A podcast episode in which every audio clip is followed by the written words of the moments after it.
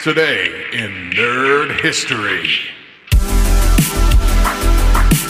Hey there, time travelers. It's February 10th, and we've got a fun filled flashback for you today. Let's kick off with a laugh. Back in 1995, Billy Madison splashed onto the big screens. Picture this a hilariously spoiled man child, Billy, played by the one and only Adam Sandler, has to redo all 12 grades in a zany race to win his father's hotel empire.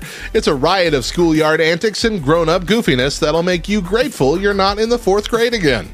Zoom to 1996, and it's a brain busting moment in history. IBM's Deep Blue, a super smart computer, outsmarted reigning world chess champion Garry Kasparov in a game of chess. Yep, our human brains got a digital checkmate for the first time ever, although Kasparov won the war by clinching the six game match.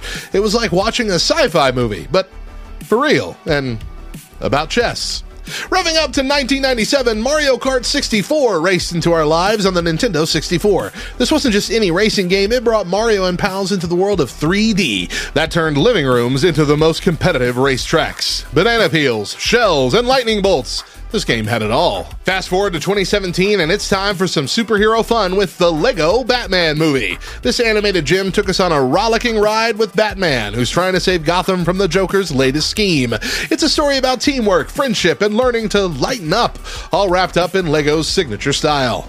Hungry for more blasts from the past? Zoom over to lovethynerd.com slash nerd history for your daily dose of nostalgic knowledge. And hey, don't miss our special feature this week at lovethynerd.com slash nerd history pod. We're taking a deep dive into the nerd history of Lego Masters. Trust us, it's going to be a bricktacular journey through time and tiny blocks.